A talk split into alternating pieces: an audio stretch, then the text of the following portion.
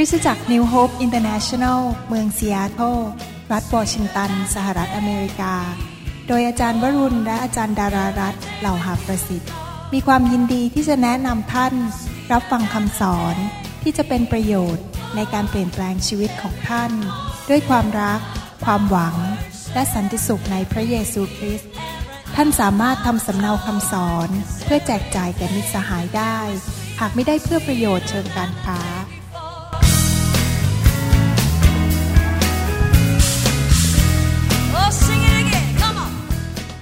วันนี้อยากจะแบ่งปันต่อ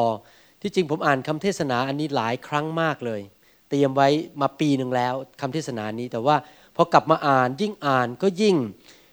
เกิดความเชื่อแล้วก็ยิ่งเกิดความเข้าใจ แล้วก็เริ่มเห็นภาพลึกขึ้นลึกขึ้น ผมมีความเชื่อจริง ๆว่าอาหารฝ่ายวิญญาณคือพระคำของพระเจ้าเนี่ยไม่มีคำว่า overdose overdose คือกินมากเกินไป สมมติว่าเรากินมอร์ฟีนนะครับ เรากินยาใช่ไหมเรากินอาหารหรือเรากินอาหารนะเรากินคาร์โบไฮเดรตหรือแป้งมากเกินไป ก็จะทำให้สุขภาพไม่ดีคือเป็นเบาหวานได้ หรือถ้าเรากินวิตามิน A เยอะเกินไป ก็จะมีผลเสียต่อร่างกายวิตามินบางอย่างกินมากเกินไปก็ไม่ได้ เรากินบางเรื่องก็จะเกิดเป็นพิษขึ้นมาในร่างกาย แต่ว่าสารอาหารฝ่ายจิตวิญญาณก็คือพระคำของพระเจ้าเนี่ยยิ่งกินก็ยิ่ง ลึกขึ้น ดีขึ้น แข็งแรงขึ้น ยิ่งฟังยิ่งอ่านซ้ำและอ่านอีก ยิ่งเกิดความเข้าใจลึกขึ้น จะเกิดความแข็งแรงฝ่ายวิญญาณมากขึ้นคำสอนวันนี้นั้นเป็นสิ่งที่แตะใจผมมากจริง ๆ แล้วก็เกิดความเข้าใจมากขึ้น ว่าทำไมพระเจ้าถึงทำงานในจิตใจของอาจารย์ดาภรรยาของผม ให้เป็นนักให้จริง ๆ อาจารย์ดาบอกว่าทั้งวันทั้งคืนคิดแต่ว่าจะให้คนยังไง สมัยก่อนผมก็ไม่ค่อยเข้าใจนะครับ เพราะผมเป็นครูสอนพระคำแต่ว่าไม่ได้มีของประทานเรื่องการให้มากเท่ากับอาจารย์ดา แต่ตอนนี้พอมาอ่านพระคำถึงจุดนี้ เลยเริ่มเข้าใจมากขึ้นว่าทำไมพระเจ้าอยากให้เรานั้นเป็นผู้ให้ เรากำลังสอนบทเรียนเกี่ยวกับว่าการดำเนินชีวิตในความมั่งคั่ง ภาษาอังกฤษเขาเรียกว่า living in abundance ผมจะอ่านพระคัมภีร์เยอะมาก ถ้าท่านไม่ได้ฟังเมื่อสองอาทิตย์ที่แล้ว ผมได้สอนตอนหนึ่งไปแล้ว ที่เรียกว่าการหวานและการเก็บเกี่ยวอยากจะหนุนใจพี่น้องที่ไม่ได้ฟังคราวนั้น เพราะว่าไม่ได้มาโบสถ์หรือว่าไม่มีซีดี หรือ MP3 ชุดนั้น ขอให้ท่านไปฟังตอนที่หนึ่งก่อน เพราะว่าจะเป็นบทนำมาสู่ตอนที่สองในวันนี้ วันนี้จะเทศตอนที่สองก็คือว่าเราจะเรียนว่าการหวานกับการเก็บเกี่ยวเป็นยังไง แล้วอยากจะทบทวนนิดหน่อยก่อนที่จะสอนพระคัมภีร์ในวันนี้ต่อไป ให้เราร่วมใจกันอธิษฐานข้าแต่พระบิดาเจ้า เราขอขอบพระคุณพระองค์ถึงความรักกันยิ่งใหญ่ของพระองค์ถึงความจริง และพระคำของพระองค์ที่เข้ามาเปลี่ยนแปลงชีวิตเราจริง ๆ ให้คิดเหมือนพระองค์ทำเหมือนพระองค์ ปฏิบัติชีวิตเหมือนพระองค์ เราขอฝากเวลานี้ให้การเจิมอยู่ในคำสอนนี้ ให้ทุกคนที่ฟังคำสอนนี้นั้น ออกไปปฏิบัติและเห็นผลจริง ๆ และ ครอบครัวคนไทยคนลาว สังคมคนไทยคนลาวจะไม่เป็นเหมือนเดิมอีกต่อไป คนของพระองค์เจ้าจะไม่อยู่ในความยากจน แต่จะมั่งมีสีสุข และมีเหลือเฟือเหลือใช้ ที่จะเป็นพระพรแก่นานาชาติและเพื่อนบ้าน และคนรอบข้างของเขา เราขอฝากเวลานี้ไว้กับพระองค์ในพระนามพระเยซูเจ้า อาเมน ก่อนที่ผมจะสอนนั้น ผมอยากจะกล่าวอารัมพบทนิดหนึ่งว่าที่จะพูดมาทั้งหมดในหนึ่งชั่วโมงข้างหน้าเนี่ยนะครับ เป็นเรื่องเกี่ยวกับคำพูด ซึ่งเราใช้อยู่ในโลกด้านธรรมชาติ ภาษาอังกฤษเขาเรียกว่า natural realm โลกด้านธรรมชาติ หรือโลกฝ่ายเนื้อหนังหรือโลกฝ่ายกายภาพ และเปรียบเทียบกับโลกฝ่ายวิญญาณ spiritual realm โลกฝ่ายวิญญาณ มีสองโลกที่เราจะต้องเกี่ยวข้องในชีวิตของเรานั้น และผมจะใช้คำพูดซึ่งเกี่ยวข้องกับความคิดของมนุษย์ หรือภาพปฏิบัติของมนุษย์คำพูดบางคำพูดที่ให้เราเข้าใจ ทั้งหมดที่สอนวันนี้นะฮะจะเกี่ยวกับคำพูดคือหนึ่งให้และรับ ภาษาอังกฤษบอกว่า giving and receiving คำพูดที่สองทั้งสามความคิดเนี่ยอยู่ในลักษณะเดียวกันหมดคำพูดที่สองก็คือว่าวานและเก็บเกี่ยว sowing and reaping คำพูดที่สามคือ ลงทุนและรับผลกำไร ถ้าไม่ลงทุนก็ไม่มีผลกำไร ถ้าไม่ให้ก็จะไม่ได้รับ ถ้าไม่หวานก็จะไม่มีการเก็บเกี่ยว ถ้าไม่ลงทุนก็ไม่มีผลกำไร ที่จะเทศไปอีกหนึ่งชั่วโมงเนี่ย ผมอ่านพระคัมภีร์ไปอะไรทั้งหมดเนี่ย จุดก็คือรวมอยู่แค่เนี้ยว่า ถ้าเราอยากจะมีชีวิตที่มั่งคั่ง เราต้องหัดที่จะให้ เราต้องเรียนรู้ที่จะหวาน แล้วเราเรียนรู้ที่จะเอาเงินเข้าไปฝากในธนาคาร หรือมีการลงทุนในทุกคนพูดสิครับให้รับหวาน เก็บเกี่ยว ลงทุน รับผลกำไรคราวที่แล้วผมสอนในพระคัมภีร์จากการอ่านหนังสือฟิลิปปีบทที่ 4 บอกว่าอาจารย์เปาโลนั้น บอกว่าไม่ว่าเขาจะมีเงินมากเงินน้อย ไม่ว่าเขาจะรวยหรือยากจน ความชื่นชมยินดีของเขาไม่ได้อยู่ที่วัตถุ ไม่ได้อยู่ที่เงินทอง ความชื่นชมยินดีของเขาอยู่ในความสัมพันธ์กับพระเจ้า ภาษาอังกฤษบอกว่า I am content with what I have ข้าพเจ้าพอใจอยู่แล้วที่ข้าพเจ้ามี แต่เมื่ออาจารย์เปาโลพูดอย่างนั้นไม่ได้หมายความว่าหยุดจุดนั้นแล้วก็บอกว่า ก็จนก็จนไปตลอด ไม่มีเงินเป็นหนี้เป็นสินก็เป็นหนี้เป็นสินไปตลอด อาจารย์เปาโลไม่ได้หมายความว่าอย่างนั้น ถึงแม้ว่าเราพอใจ ในสภาพที่เราเป็นอยู่ แต่ว่าเราควรจะมีความเชื่อ และยึดถือหลักการของพระเจ้า ที่คาดหวังและเชื่อว่าเราจะมีมากขึ้น เพื่อเราจะไปพระพรกับคนอื่นมากขึ้น เพื่อเราจะทำงานของพระเจ้าได้มากขึ้นทำการดีได้มากขึ้น คนที่มีเงินน้อยก็มีอิทธิพลน้อย คนที่มีรายได้น้อยหรือยากจนก็มีผลต่อคนอื่นยากแต่ถ้าคนที่ร่ำรวยหรือมีเงินเยอะก็จะสามารถมีอิทธิพลต่อโลกได้เยอะขึ้น ดังนั้นเป็นการไม่ผิดที่เราจะมีความเชื่อว่าพระเจ้าจะอวยพรเรื่องการเงินการทองของเรา และผมสอนคราวที่แล้วว่า พระเจ้าให้เงินกับเรา พระเจ้าให้ทรัพย์สมบัติกับเรา ให้บ้านเราให้ตู้เย็นเราให้รถเราใช้ ให้สรรพสิ่งต่างๆ ในชีวิตเรานั้น ไม่ใช่แค่เพื่อมาให้เรามีความสุข แต่เพื่อว่าเราจะได้แสดงความรักต่อคนอื่น โดยการอวยพรคนอื่น เพราะความรักคือการให้ ระคัมภีร์บอกว่ายังไง เพราะว่าพระเจ้าทรงรักโลก จอห์นบทที่3ข้อ16 จนได้ทรงประทานทรงให้พระบุตรองค์เดียวของพระองค์ การสำแดงความรักคือการให้ ดังนั้นถ้าเรามีเงินเยอะ เรามีของเยอะ เราก็สามารถแสดงความรักได้เยอะ เราสามารถให้เวลา ให้ความรัก ให้ความเป็นเพื่อน ให้คำอธิษฐาน และให้เงินให้ทองกับคนได้ นั่นคือสิ่งที่ผมพูดเมื่อคราวที่แล้ว และจริง ๆแล้ว คนหลายคนในโลกนี้ประสบความทุกข์ยากลำบากเรื่องการเงิน อาจารย์เปาโลใช้คำว่าเขาทนทุกข์อยู่พักหนึ่งเพราะขาดเงิน การออกไปประกาศข่าวประเสริฐของเขาที่เมืองต่างๆ นั้นเขาทนทุกข์เพราะเขาขาดเงิน แต่ชาวฟิลิปปีซึ่งเป็นคริสเตียนนั้นได้ช่วยเหลือเขา และอาจารย์เปาโลก็รู้ว่าเมื่อเราเป็นลูกของพระเจ้าเรารับใช้พระเจ้านั้น เมื่อเราพบปัญหาเรื่องการเงินการทองนั้น พระเจ้าจะทรงดูแลจริง ๆ ในหนังสือสดุดีบทที่ 34ข้อ19 พระคัมภีร์บอกว่า คนชอบธรรมนั้นถูกข่มใจหลายอย่าง ภาษาอังกฤษแปลว่า คนชอบธรรมนั้นต้องพบความยากลำบากหลายอย่าง และอาจารย์เปโลก็เปรียบเทียบความยากลำบากนั้น ก็คือการขาดเงินขาดทองด้วย ใครเคยจนมาก่อน ถ้าคนจนมาก่อนจะรู้ว่า โอ้โห ไม่มีเงินจะจ่าย ไม่มีเงินจะกินนี่มันลำบากนะครับ คนจนนี่ลำบากมากๆเลย พระเจ้าบอกว่าแม้คนชอบทำอาจจะขาดเงินขาดทอง แต่พระคัมภีร์สัญญาว่าพระเจ้า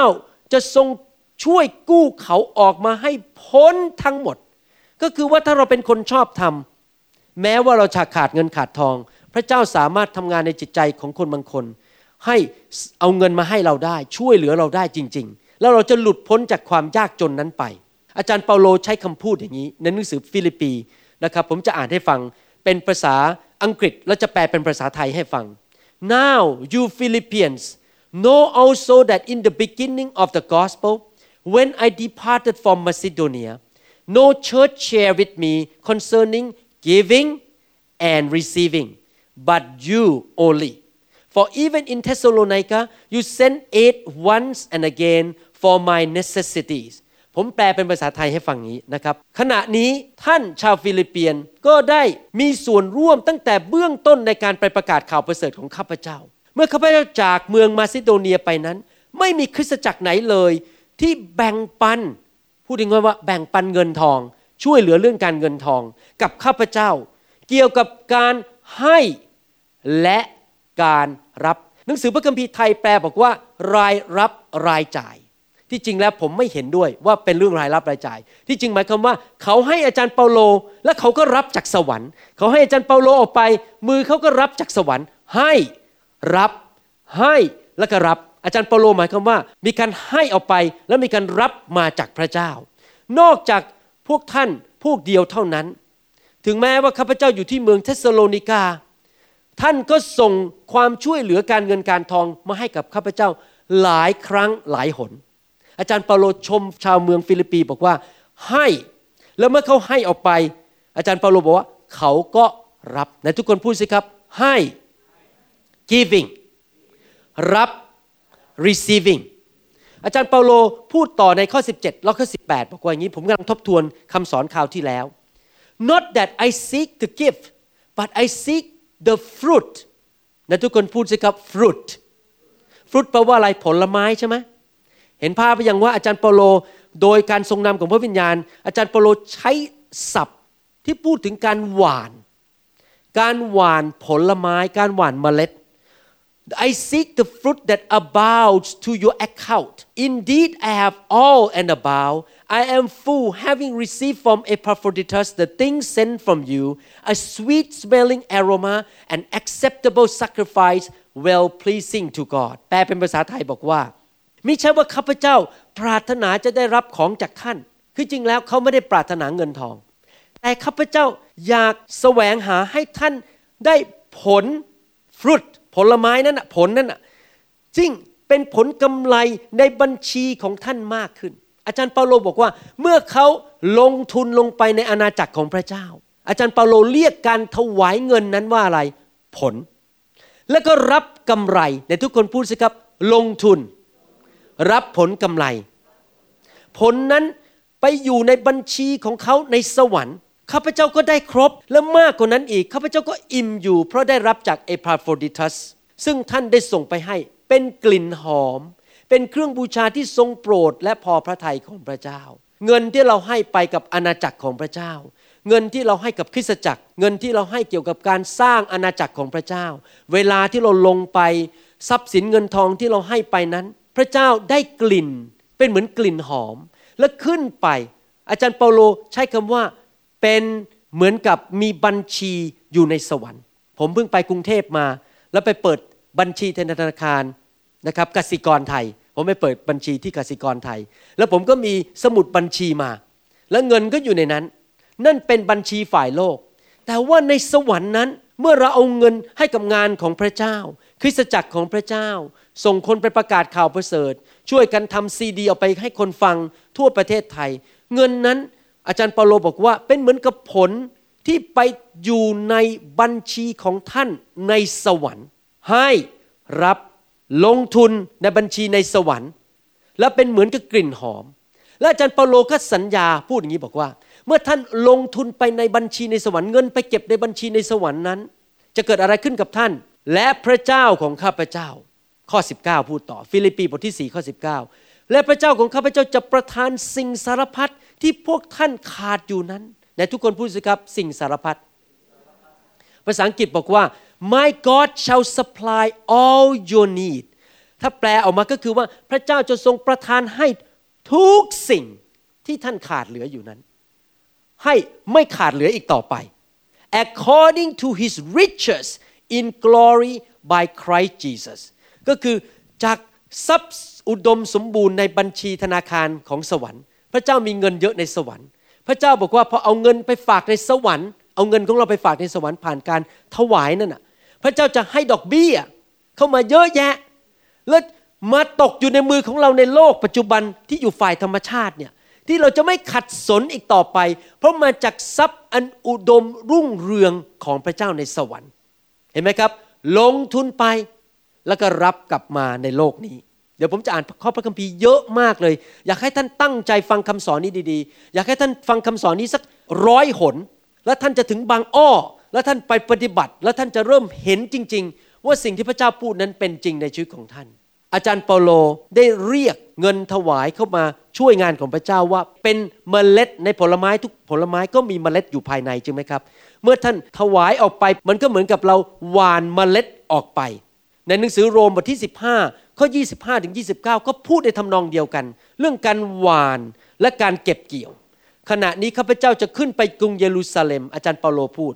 เมื่อเพื่อช่วยสงเคราะห์ธรรมมิกชน เพราะว่าพวกสิทธิ์ในแคว้นมาซิโดเนีย และแคว้นอาคายา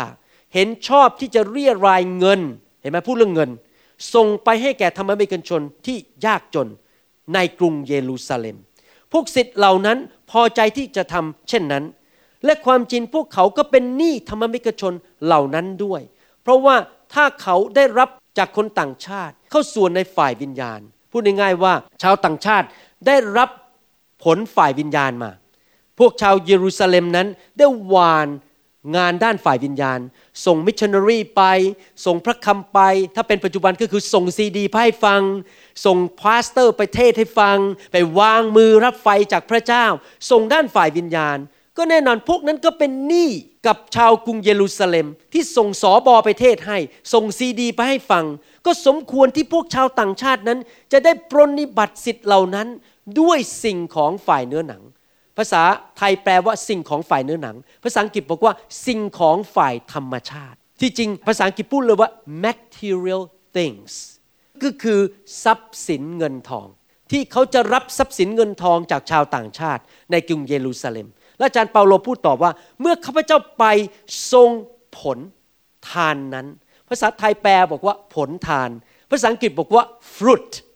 ก็คือผลไม้นั้นเห็นไหมอีกครั้งหนึ่ง อาจารย์เปาโลใช้คำพูดเปรียบเทียบการถวายเงิน การสนับสนุนพันธกิจ การสนับสนุนงานของพระเจ้า เงินที่ให้ออกไปนั้นเรียกว่าเป็นผลไม้หรือเป็นเมล็ดพืช ภาพของพระคัมภีร์นั้นให้ภาพของการหวาน และการเก็บเกี่ยว ให้ภาพของการลงทุนและการรับผลกำไร ท่านตามผมทันไหมครับเนี่ยผมกำลังพยายามอธิบายให้ฟังนะครับคำพูดในพระคัมภีร์คำถามคืออย่างนี้ อยากถามว่าในห้องนี้ หรือคนกำลังฟังซีดีเนี่ยมีใครบ้างที่มีบัญชีในธนาคารยกมือขึ้นอ๋อขอบคุณพระเจ้า ไม่มีใครเก็บเงินไว้ใต้ถุนนะครับ เอาเงินสดไปเก็บไว้ใต้ถุนบ้าน หรือฝังไว้ในดิน ทุกคนมีเงินในธนาคาร ทุกคนมีบัญชีในธนาคารจริงไหมครับ อยากจะถามว่า ท่านที่เป็นคริสเตียนท่านมีบัญชีในสวรรค์ไหม yes ท่านมีบัญชีในสวรรค์ ท่านไม่ได้มีบัญชีในโลกอย่างเดียว ท่านมีบัญชีในสวรรค์ด้วย ทุกครั้งที่ท่านถวายสิบรถทุกครั้งที่ท่านถวายพิเศษให้งานพันธกิจ ถวายพิเศษ งานซีดีออกไปประกาศข่าวประเสริฐ เงินถวายไปให้ผู้นำบินไปอีกเมืองหนึ่งไปประกาศข่าวประเสริฐ อาจจะถวายเงินค่าตึก ซื้อเครื่องอุปกรณ์ ซื้อเครื่องดนตรี อะไรก็ตามที่เป็นเกี่ยวกับงานของพระเจ้า ท่านรู้ไหมว่าเงินที่ถวายเข้าไปนั้น ก็เหมือนกับท่านเอาเงินไปเก็บไว้ในธนาคารแห่งสวรรค์ ธนาคารชื่อว่าพระบิดาพระบุตรและพระวิญญาณบริสุทธิ์นะครับ ท่านเก็บเงินไว้ในนั้น แล้วไม่มีใครเอาไปได้ด้วย แล้วมันจะงอกขึ้นมาเดี๋ยวผมจะอ่านพระคัมภีร์ให้ฟังเยอะแยะเลย พระคัมภีร์พูดเรื่องนี้บอกว่า เมื่อคนเขาเอาพระคำมาสอนท่าน ท่านจะต้องให้สิ่งดีกับคนคนนั้น พระคัมภีร์พูดในหนังสือกาลาเทียบทที่ 6 ข้อ 6 พูดถึงเรื่อง คนหวานฝ่ายวิญญาณให้ท่าน ท่านก็ต้องหวานด้านการเงินกลับมาให้เขา กาลาเทียบทที่ 6 ข้อ 6 บอกว่า ส่วนผู้ที่รับคำสอนจงแบ่งสิ่งที่ดีทุกอย่าง ก็คือแบ่งการเงินการทองข้าวของสิ่งที่ดีทุกอย่างฝ่ายโลก ให้แก่ผู้ที่สอนตนเถิด ที่จริงแล้ว กรณีผมนี่เป็นกรณีพิเศษ เพราะว่าพอดีแม้ว่าผมหวานด้านฝ่ายวิญญาณให้ท่าน ผมสอนท่านทุกอาทิตย์ ผมทำซีดี ทุกวันอาทิตย์ผมกลับไปบ้านเนี่ยท่านรู้ไหม ผมยังใช้เวลาอีกหลายชั่วโมงเลย นั่ง edit ซีดีของผม ให้มันออกมาเนียบเลย ดีที่สุด ผมใช้เวลาเป็นหลาย ๆ ชั่วโมง ทั้งเตรียมคำสอน เทศนา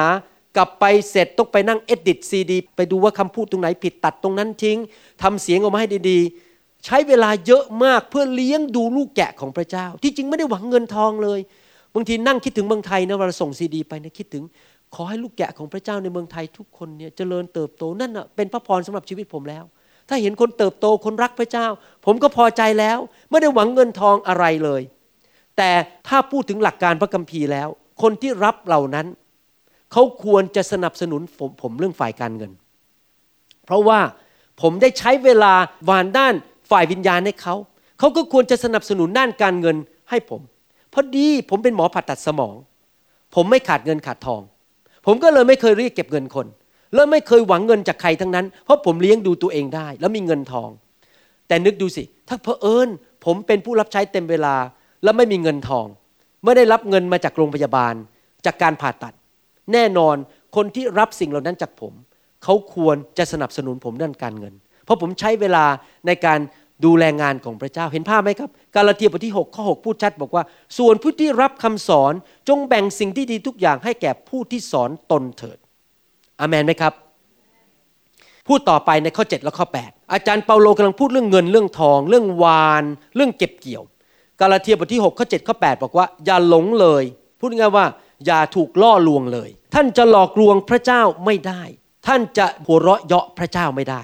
เพราะว่าผู้ใดหวานอะไรลง ก็จะเก็บเกี่ยวสิ่งนั้น ผู้ที่หวานในย่านเนื้อหนังของตน ก็จะเก็บเกี่ยวความเปื่อยเน่าจากเนื้อหนังนั้น แต่ผู้ที่หวานในย่านพระวิญญาณก็จะเกี่ยวเก็บชีวิตนิรันดร์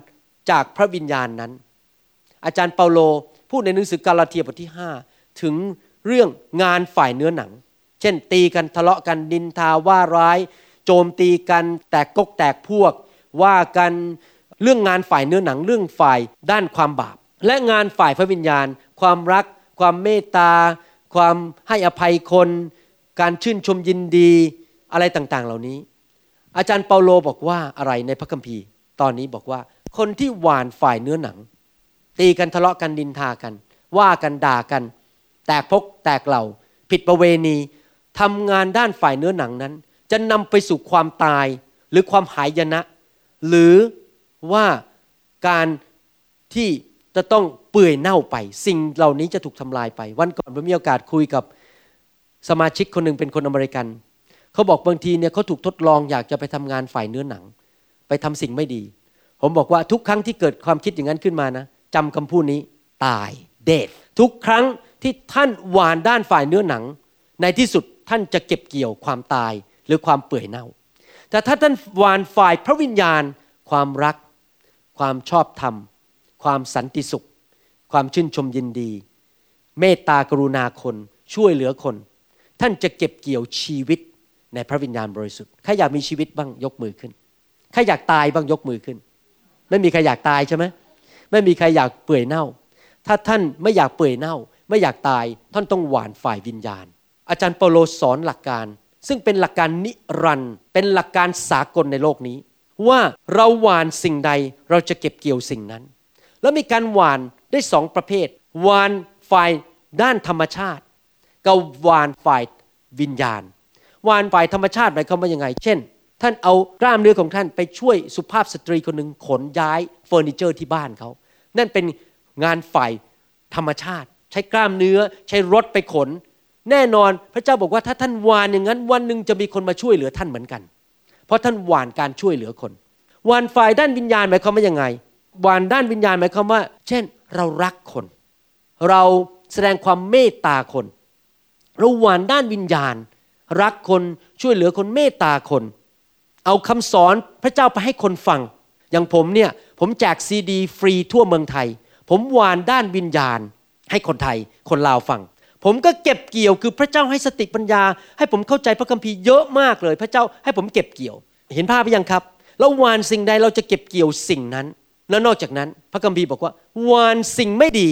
เราก็จะเก็บเกี่ยวสิ่งไม่ดี วานสิ่งดีเราก็จะเก็บเกี่ยวสิ่งดี ผมอยากจะหนุนใจพี่น้องว่า ให้เราทำทั้งสองเรื่อง ให้เราวานฝ่ายด้านธรรมชาติหรือด้านกายภาพ และเราวานแต่สิ่งที่ดีเท่านั้น ใช้กล้ามเนื้อของเราไปช่วยคน ขับรถพาคนไปจ่ายตลาด ช่วยแม่ไม้ที่เขาไม่มีเงินไม่มีรถขี่ พาเขาไปจ่ายตลาด หวานด้านธรรมชาติ และหวานสิ่งดี แล้วเราหวานฝ่ายวิญญาณด้วย ก็คือแสดงความรักคนพูดจาหนุนใจคนและเอาเงินเข้าไปในอาณาจักรของพระเจ้า ช่วยงานอาณาจักรของพระเจ้า เดี๋ยวจะสอนต่อว่า การหวานฝ่ายวิญญาณเข้าไปในธนาคารหรือบัญชีในสวรรค์นั้นทำได้อะไรบ้าง ประการที่หนึ่งคือช่วยเหลืองานในคริสตจักร เอาเงินเข้าไปในคริสตจักร เอาเงินเข้าไปในพันธกิจ เอาเงินเข้าไปในงานการประกาศข่าวประเสริฐ และนอกจากนั้นเดี๋ยวจะอ่านพระคัมภีร์ให้ฟังว่าคือคือว่าเอาเงินนั้นไปช่วยเหลือคนยากจน อามนไหมครับ พระคัมภีร์บอกว่าเราหวานสิ่งใดเราก็จะเก็บเกี่ยวสิ่งนั้น แต่ทุกคนพูดสิครับหวานฝ่ายธรรมชาติ ฝ่ายกายภาพ และฝ่ายวิญญาณ แล้วเราจะต้องทำทั้งสองอย่าง เราจะต้อง ลงทุนฝ่ายกายภาพและลงทุนฝ่ายวิญญาณ เพราะอะไรรู้ไหมครับ ในความจริงในโลกนี้ตั้งแต่เราตื่นนอนจนถึงเข้านอน เราจะต้องเกี่ยวข้องกับเรื่องทั้งสองเรื่องอยู่ตลอดเวลา เราต้องเกี่ยวข้องทั้งด้านฝ่ายธรรมชาติ และฝ่ายวิญญาณ เราไม่สามารถเน้นเรื่องใดเรื่องหนึ่งมากเกินไปเราบอกผมจะเป็นคนฝ่ายธรรมชาติอย่างเดียว ผมไม่สนใจเราเรื่องฝ่ายวิญญาณไม่ได้ เพราะมันไม่เรื่องฝ่ายวิญญาณในชีวิต แล้วเราบอกว่าผมจะเป็นฤาษี ผมจะเป็นนักบุญ ผมจะเอาเรื่องฝ่ายวิญญาณอย่างเดียว ถ้าท่านจะเอาเรื่องฝ่ายวิญญาณอย่างเดียว ท่านไม่ต้องหวีผม ไม่ต้องสระผม ไม่ต้องอาบน้ำไม่ต้องใส่เสื้อผ้า จริงไหมเพราะไม่เอาฝ่ายธรรมชาติเลยฝ่ายธรรมชาติคือยังต้องหวีผม ถูฟัน ใส่เสื้อผ้า ใส่น้ำหอมหน่อยๆนึง ให้มันดูสวยดูหล่อนิดนึง ใส่รองเท้าดีๆ ขี่รถไป ถ้าจะไม่เอาฝ่ายธรรมชาติเลย ก็อย่าซื้อรถเดินเอา แสดงว่าเราต้องมีการหวานทั้งฝ่ายธรรมชาติ ฝ่ายกายภาพและฝ่ายวิญญาณเห็นภาพไหมยังครับ นี่ผมพยายามจะให้พวกเรานั้นเข้าใจภาพชัดๆ เรื่องการดำเนินชีวิตเรื่องการหวานการให้และการเก็บเกี่ยวอเมนไหมครับ พระคัมภีร์พูดต่อบอกว่า อย่าให้เราเมื่อยล้าในข้อ 9 กาลาเทียบทที่ 6 ข้อ 9 บอกว่า อย่าให้เราเมื่อยล้าในการทำดี เพราะว่าถ้าเราไม่ท้อใจแล้ว เราจะเกี่ยวเก็บในเวลาอันสมควร พระเจ้าบอกว่า อย่าเมื่อยล้าในการทำดี แน่นอนในการหวานด้านธรรมชาตินั้น ของฝ่ายธรรมชาติ มันก็จะเน่าเปื่อยไปได้สูญเสียไปได้ หมดอายุไปได้ รถไม่ว่าจะใหม่แค่ไหน วันหนึ่งรถก็จะเก่า บ้านไม่ว่าจะสวยแค่ไหน วันหนึ่งก็จะโทรมลง จริงไหมครับ ท่านมีโทรศัพท์มือถือ วันหนึ่งโทรศัพท์มือถือนั้นก็จะเก่าและพังลง แต่ว่าเรายังต้องหวานอยู่ดี เพราะเรายังต้องเกี่ยวข้องกับด้านฝ่ายธรรมชาติ แต่ว่าสิ่งที่ดีที่สุดที่ควรจะทำนอกจากหวานด้านฝ่ายธรรมชาติ เราควรจะหวานด้านฝ่ายวิญญาณ เพราะด้านฝ่ายวิญญาณไม่มีวันที่จะเปื่อยเน่า ไม่มีวันที่จะเก่า ไม่มีวันที่จะถูกขโมยไป และไม่มีวันที่จะหมดราคาลง การที่เราทำงานด้านฝ่าย การที่เราหวานด้านฝ่ายวิญญาณ ก็คือเอาเงินเข้าไปในคริสตจักรช่วยเหลือคนยากจน สิ่งเหล่านี้มันจะอยู่คงทนไปจนตลอดในที่สุดอเมนไหมครับ พระคัมภีร์ตอนนี้พูดชัดเจนบอกว่ายังไง ว่าการเก็บเกี่ยวนั้นจะต้องใช้ความพยายาม มันไม่ได้เกิดขึ้นมาโดยธรรมชาติ โดยอัตโนมัติ การเก็บเกี่ยวนั้นไม่ได้เกิดขึ้นโดยที่เราไม่ต้องลงทุนลงแรงอะไรเลย พระคัมภีร์นั้นบอกว่า อย่าให้เราเมื่อยล้าในการทำการดี เพราะว่าถ้าเราไม่ท้อใจแล้ว เราจะเกี่ยวเก็บในเวลาอันสมควร พระคัมภีร์บอกว่าให้เราทำดีไปเรื่อยๆหวานไปเรื่อยๆหวานไปเรื่อยๆให้ไปเรื่อยๆรับใช้ไปเรื่อยๆ ใช้เวลาให้พระเจ้า ตัดสินใจสร้างคริสตจักรดูแลงานของพระเจ้า ให้เงินให้ทองให้เวลาให้ความสามารถไปเรื่อยๆ อย่าเมื่อยล้าในการทำความดี อย่ายกธงขาว อย่าเลิกลา เพราะเมื่อเวลาถึงอันเวลาอันสมควรนั้น เวลาอันสมควรของท่านกับพระเจ้าไม่เหมือนกัน เวลาอันสมควรของท่านคือเดี๋ยวนี้ จริงไหมแต่เวลาอันสมควรของพระเจ้าอาจจะเป็นสิบปีข้างหน้า นี่ไงพระเจ้าถึงบอกว่าอย่าท้อใจ เราจะต้องยืนหยัดในความเชื่อ เราจะต้องไม่ยอมเลิกลา เราจะต้องไม่เมื่อยล้า เราจะต้องสู้ไปเรื่อยๆทำความดีไปเรื่อยๆทำสิ่งที่ถูกต้องไปเรื่อยๆ ถวายไปเรื่อยๆ รับใช้ไปเรื่อยๆ ไม่ว่าอะไรจะเกิดขึ้น จะไม่ยอมเลิกลา ต้องยืนอย่างแข็งแรง ยืนมั่นด้วยความเชื่อ นั่นแหละสิ่งที่เราต้องทำในการเก็บเกี่ยว ถ้าเราเลิกลาไปก่อนเวลาอันสมควร เราก็ไม่ทันได้เก็บเกี่ยว มันก็เลยหายไปแล้ว สิ่งที่เราทิ้งลงไปในดินหว่านลงไป แล้วเราเลิกลาไปซะก่อน เราไม่เดินเข้าไปในที่ทุ่งนาแล้วไปเก็บข้าวออกมา เราก็เลยไม่ได้ผลจริงไหมครับ ไม่มีการเก็บเกี่ยว พระคัมภีร์พูดในหนังสือยากอบบทที่5ข้อ7ถึงข้อ8บอกว่ายังไง ยากอบบทที่5ข้อ7ถึงข้อ8เหตุฉะนั้นพี่น้องทั้งหลายจงอดทน จนกว่าองค์พระผู้เป็นเจ้าจะเสด็จมา จงดูชาวนารอยคอยผลอันล้ำค่าที่จะได้จากแผ่นดิน เพียรคอยจนกระทั่งมีฝนต้นฤดู และฝนชุกปลายฤดู ท่านทั้งหลายก็จงอดทนเช่นนั้นเหมือนกัน จงตั้งอกตั้งใจให้ดี พระคัมภีร์บอกว่า เมื่อเราหวานไปแล้ว เราคงไม่สามารถที่จะคาดหวัง ให้ต้นไม้มันโตขึ้นไปในคืนเดียว สูง 44 ฟุต แล้วก็เก็บเกี่ยววันรุ่งขึ้นได้พอเราหวานเมล็ดลงไปในดิน เราก็ต้องรอเวลา ต้องอดทน ต้องตั้งมั่น รอให้ฝนตก ใครส่งฝนลงมา พระเจ้าส่งฝนลงมา แล้วต้นไม้มันก็ค่อยๆโตขึ้นมาอาจจะใช้เวลาสามเดือน อาจจะใช้เวลาสิบปี แล้วในที่สุดเมื่อถึงเวลาอันสมควรเราก็จะเก็บเกี่ยว แต่ถ้าเราเลิกลา สมมุติเราไปหว่านเมล็ดพืชไว้ที่นครสวรรค์ เราซื้อที่ดินไว้ที่นครสวรรค์ แล้วก็หว่านเมล็ดพืช วันที่ 30 มกราคมพอปรากฏว่าวันที่ 31 มกราคม เราเดินไปที่ที่ดินของเราอ้าวไม่เห็นมีอะไรเลย ต้นไม้ก็ยังไม่เห็นเกิดเลย ไม่มีผลเราก็บอกไม่เอาละขายที่ดินดีกว่า ขายไปแล้วเลิกลาดีกว่า ไม่อยากอดทน ไม่อยากใช้ความเชื่อ ไม่อยากอดทนอะไรทั้งนั้น ไม่รอฝน เราขายที่ดินทิ้งไปเลยเราลงทุนเพื่อก็ขายก็ขาดทุนด้วย เพราะอะไรเพราะเราเพิ่งซื้อมาแล้วเราเพิ่งขายไปมันก็ขาดทุนแล้วก็กลับไปกรุงเทพปรากฏว่าคนที่เขามาซื้อที่หลังที่นครสวรรค์เขาไปเก็บเกี่ยวอีกสิปีข้างหน้า เพราะเราเลิกลาไปซะก่อน ว่าเราอย่าเลิกลาก่อนถึงเวลาอันสมควร นี่ผมอธิบายมาถึงจุดนี้ ให้ท่านเห็นภาพว่าที่จริงแล้วโลกมนุษย์จักรวาลเนี่ย เกิดขึ้นโดยพระเจ้าสร้าง ที่จริงมีสองโลก ภาษาอังกฤษก็ว่า there are two realms มีสองโลก โลกฝ่ายวิญญาณ ก็คือสวรรค์และนรก พระเจ้าทรงอยู่ในโลกฝ่ายวิญญาณที่ตามองไม่เห็น และโลกฝ่ายวิญญาณคือพระเจ้า ทูตสวรรค์ และมนุษย์ที่ตายแล้วไปอยู่ในสวรรค์นั้นโลกฝ่ายวิญญาณที่เรามองไม่เห็นนั้น พระเจ้าที่อยู่ในโลกฝ่ายวิญญาณมาสร้างโลกฝ่ายธรรมชาติ พระองค์สร้างโลกฝ่ายธรรมชาติ คือ planet earth โลกที่เราอยู่นี้ ดวงจันทร์ ดวงดาว ดวงอาทิตย์อะไรต่างๆ ที่อยู่ในจักรวาล ต้นไม้ ภูเขา ทะเล ปลา สัตว์ต่างๆ ที่อยู่ฝ่ายธรรมชาติถูกสร้างโดยโลกฝ่ายวิญญาณ ผมกำลังจะพยายามอธิบายให้ฟังว่า หลักการที่เราเห็นในโลกฝ่ายธรรมชาติ ในปัจจุบันที่เราเห็นด้วยตา แตะด้วยมือได้ ดมกลิ่นได้นั้น หลักการนั้นเป็นหลักการเดียวกับโลกฝ่ายวิญญาณ ตามโลกฝ่ายวิญญาณ แล้วหลักการในโลกกันหนึ่งที่อยู่ในโลกฝ่ายธรรมชาติก็คือ เมื่อเราหว่านเราจะเก็บเกี่ยว เมื่อเราลงทุนเราก็จะได้รับผลกำไร ถ้าลงทุนถูกต้อง ถ้าเราให้เราก็จะรับ แต่การหว่านนั้นในโลกนั้นเราไม่ได้เก็บเกี่ยวทันที เราต้องอดทน เราต้องรอ เราต้องพรวนดิน เราต้องลดน้ำเหมือนกันเมื่อเราถวายเงินให้กับพระเจ้า เมื่อเราลงทุนลงแรงให้กับพระเจ้า เราอย่าคาดหวังว่าเราจะได้รับวันพรุ่งนี้เลย บางทีอาจจะต้องรอไปอีกสองเดือน อีกสองปี แต่ถ้าเราหวานอยู่เรื่อยๆ เราให้อยู่เรื่อยๆ ทุกวันทำอะไรอยู่เรื่อยๆ ทุกวัน เราก็จะไปเก็บเกี่ยวในอนาคตทุก ๆ วัน จริงไหมถ้าเราหวานปีละหน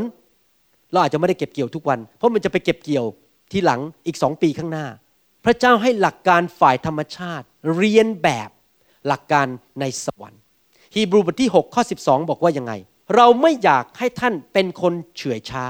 แต่ให้ตามเยี่ยงอย่าง แห่งคนเหล่านั้นที่อาศัยความเชื่อและความเพียร จึงได้รับพระสัญญาเป็นมรดก และทุกคนพูดสิครับ ความเชื่อ ความเพียรพระคัมภีร์ตอนนี้พูดเหมือนกันเลยฮีบรูบทที่6ข้อ12 บอกว่า ที่เราทำดีไปเรื่อยๆเนี่ยเราอย่าเลิกลา เราอย่าเฉื่อยช้า เราอยากยกเลิก เราอย่ายกธงขาว แล้วก็เลิกไปโบสถ์เลิกให้เงิน เลิกถวายสิบลด เลิกรับใช้เลิกประกาศข่าวประเสริฐ เลิกแจกซีดี เลิกไปนำคนมาหาพระเจ้า เลิกสร้างสาวก พระเจ้าบอกทำไปเรื่อยๆ และถ้าเราไม่หยุดทำและเราใช้ความเชื่อ เรายืนหยัดอยู่ในความเชื่อ และความเพียรก็คืออดทน เราทำไปเรื่อยๆ ด้วยความอดทนด้วยความเชื่อ ในที่สุดเราจะได้รับสิ่งที่พระเจ้าสัญญาเป็นมรดก หลักการในการหว่านและเก็บเกี่ยว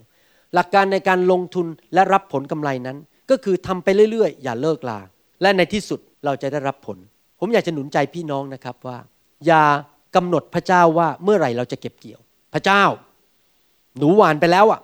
สามเดือนต้องได้นะถ้าสามเดือนไม่ได้เลิกกัน นี่เราไปกำหนดพระเจ้าเวลาจริงไหมเราไปกำหนดเวลาพระเจ้างั้นนะแม้หนูก็รับใช้มานานแล้วเนี่ย พระเจ้าสัญญาว่าจะได้คู่ครอง ถ้ารับใช้ไปจะได้เงินจะได้คู่ครอง ถ้าไม่ได้ภายในสามเดือน เลิกไปโบสถ์เลิกวาน เลิกทำอะไรหมดแล้ว เลิกหมดเลย ถ้าเรา เอาเวลาไปกำหนดกับพระเจ้าแบบนั้น แน่นอน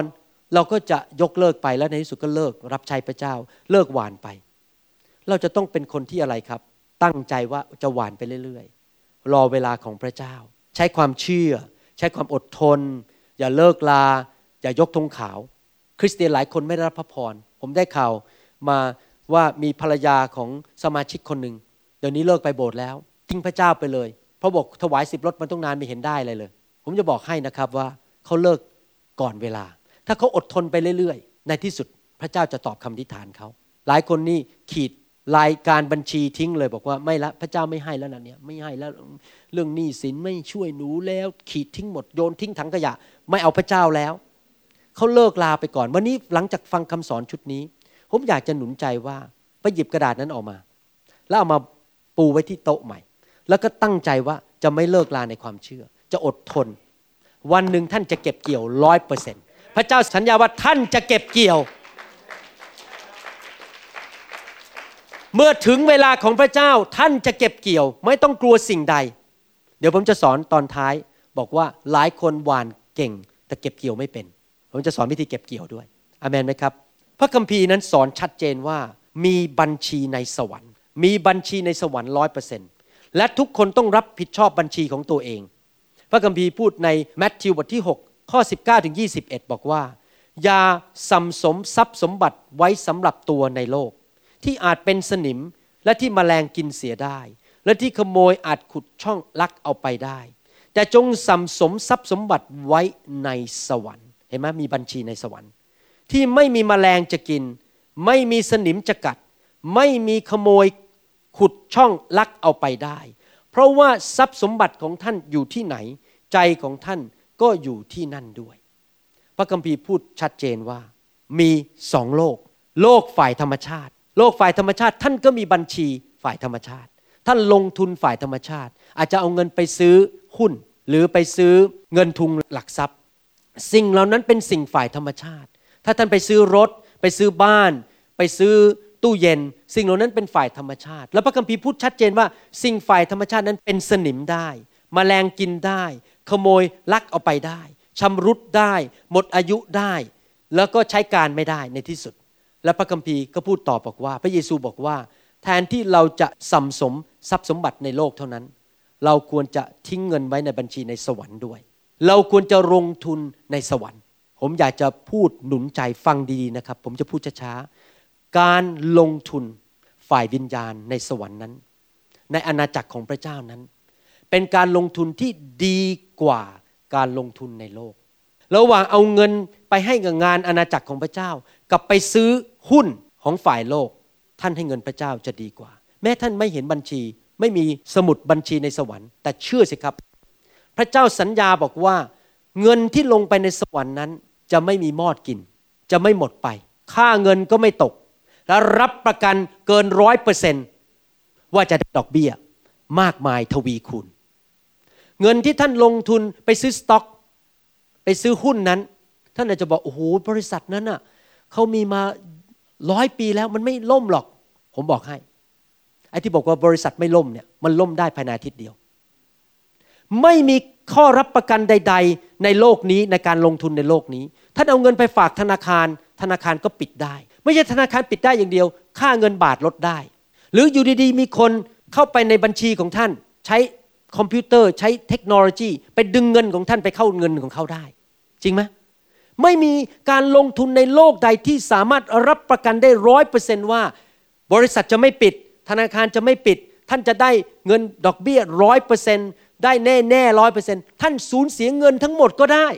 ผมเคยซื้อหุ้นตอนที่อยู่เมืองจันทร์ หมดเกลี้ยงเลยครับเหลือศูนย์บาท มีคนมาขายผมบอกซื้อหุ้นไหมโอ้โหดีมาก ได้กำไร 20%ผมก็เชื่อเขาไปด้วยไปซื้อ ภายในสามเดือนเงินไม่เหลือแม้แต่บาทเดียว ปิดไปเลย บริษัทนั้น ผมเลยเรียนรู้บทเรียนว่า ผมไม่สามารถที่จะวางใจในการลงทุนในโลกนี้ได้ แต่อาณาจักรสวรรค์ บัญชีในสวรรค์ รับประกันเกินร้อยเปอร์เซ็นต์เงินไม่สูญหาย ท่านจะไปรับรางวัลในสวรรค์และรับรางวัลในโลกนี้ เป็นการลงทุนที่ดีที่สุด ค่าเงินก็ไม่ลด และรับประกันดอกเบี้ยแน่ๆ แล้วก็มีการให้ทวีคูณจากพระเจ้า แน่นอนในความจริงในโลกนี้เราจะต้องลงทุนทั้งสองแบบ เราเอาเงินไปฝากธนาคาร เพราะเรามีเงิน